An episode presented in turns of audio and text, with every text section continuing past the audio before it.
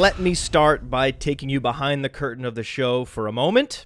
In yesterday's show, I wanted to announce the premium content that playerprofiler.com now offers. The problem was, I had meant to start talking about the premium content sections, the data analysis tool, the player rankings. I wanted to start talking about those last week, but if you recall, I got derailed talking about Jeff Janis and Donte Moncrief and Peyton Manning, doing bad impressions, yelling at buzzards about yelling.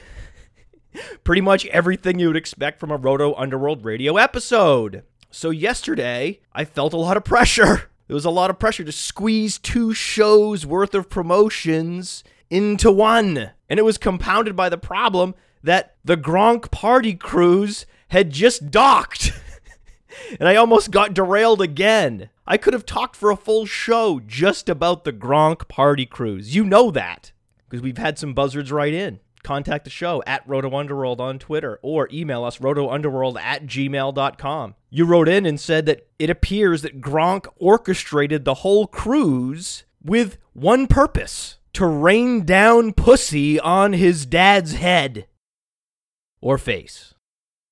Anyway, I agree with you. I find the Gronk cruise relentlessly interesting. Could have talked about it for a full show, but I didn't. By some miracle, halfway through yesterday's show, we pulled up. We were in a tailspin. We were in a Gronk party cruise, drunk tailspin, and we pulled up. We leveled off. And then careened off into the other extreme. And then yesterday's show ended up feeling like this overly aggressive infomercial. So I didn't feel good about it. Because my one rule for this show is that every episode that we lay down, I provide the audience with at least one piece of actionable information. And yesterday I failed. So I feel like I owe the audience, I owe you a second Roto Underworld radio show this week, in addition to the Football Die Hard show, which will drop later this week. So we have three shows this week. By the way, you can check out the Football Die Hard show on iTunes or Stitcher. Search for Football Die Hard's podcast with Matt Kelly and subscribe.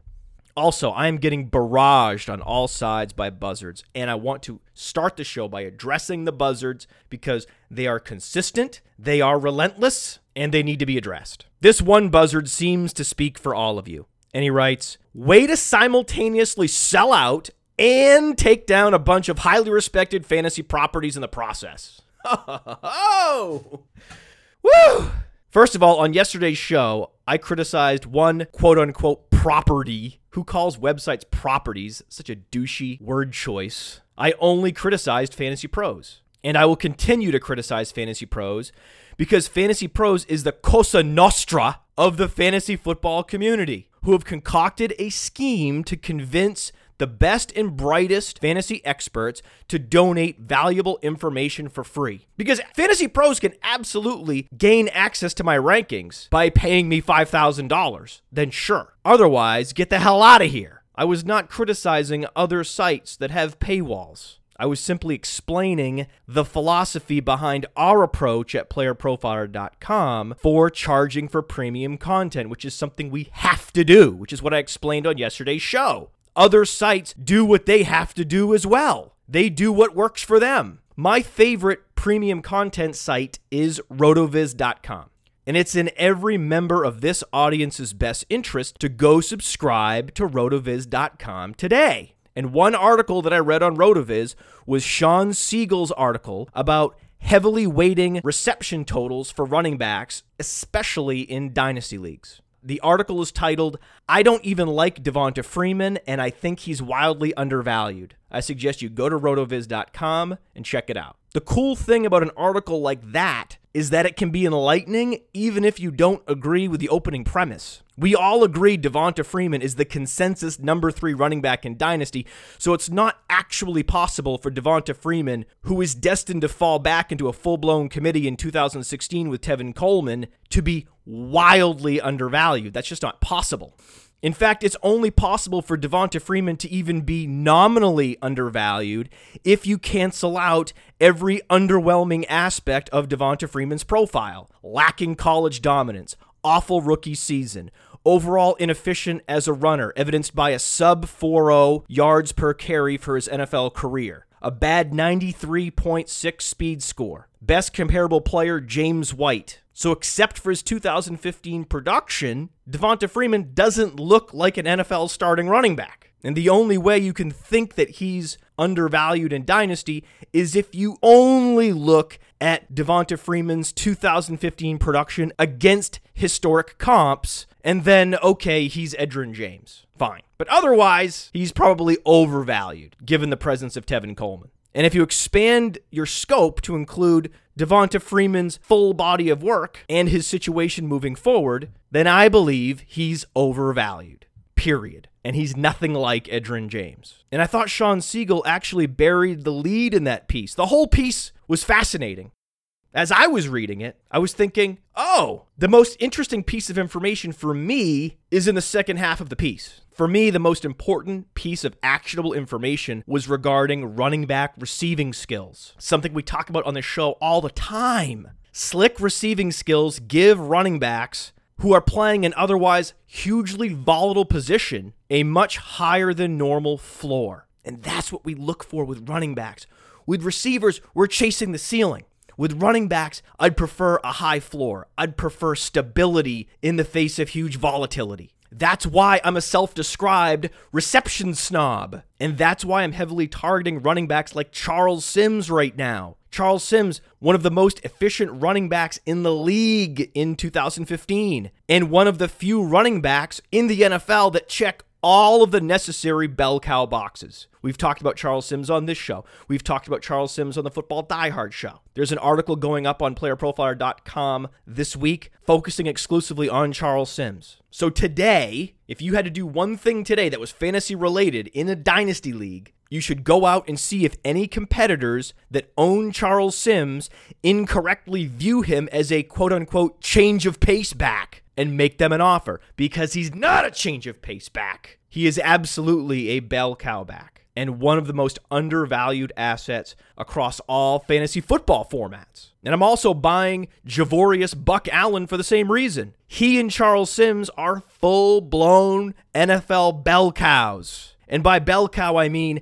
they can win outside the tackles, inside the tackles, as runners and they're slick in the passing game and they're big enough to get the goal line carries. They can win in all phases and nobody likes them. And it's weird. Even though Buck Allen and Charles Sims are better all around running backs in better situations than Devonta Freeman, no one is excited about them. And I find that curious. It's something we're going to continue to explore in future shows. Why don't people like Charles Sims? Why don't people like Buck Allen? It's weird. Doesn't make any sense. It's a complete mystery to me. Buck Allen is the most undervalued running back in all of fantasy football right now. Because at least with Charles Sims, there's still a threat that Doug Martin could re sign with the Buccaneers. There's no threat to Buck Allen. Justin Forsett, the 31 year old scatback? No!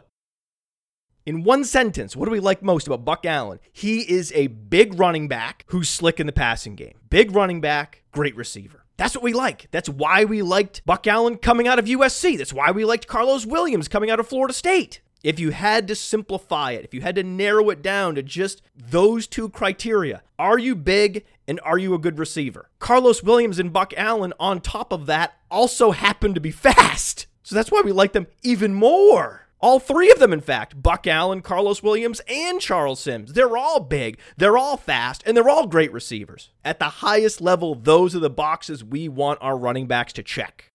Go to the Javorius Allen profile on playerprofiler.com and click on the game log tab. And in the game log tab, you'll find something interesting. First of all, you'll find a 35 point game. Javorius Allen had a better game against Miami in week 13 than Jeff Janis had against Arizona in the playoffs. Think about that. But on this game log, you will see three games with nine or more targets in the passing game. And Javorius Allen only logged six total games with meaningful touches in 2015. So, in three out of six of the games in which Javorius Allen was the primary ball carrier, he received nine plus targets.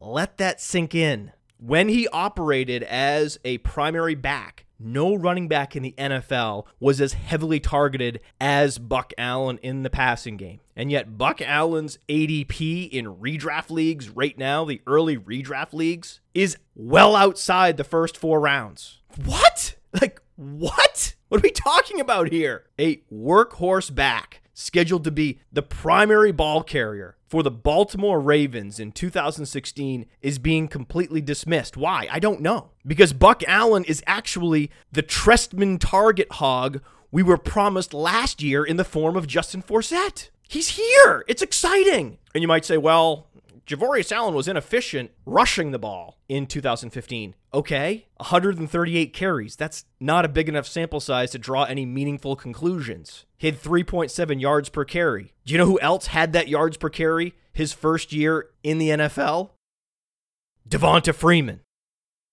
A running back we haven't talked about yet, who is also electric in the passing game, the one that I'm actually the most excited about of all of them, in Dynasty in particular, is Jerick McKinnon. And if you go to Jerick McKinnon and look at his profile, we've already talked at length about Jerick McKinnon's athleticism. We're not going to go through Jerick McKinnon's workout metrics on playerprofiler.com. Suffice it to say, he's 90th percentile or above in every meaningful workout metric, including bench press. And if you want more Jerick McKinnon athleticism talk, go to the Roto Underworld Radio YouTube channel. Just Google it, Roto Underworld Radio, type it into Google, and you'll find our YouTube channel, which has highlights. One of the highlights is titled Jerick McKinnon is the greatest athlete in the history of the running back position in the NFL. Because I believe that to be true.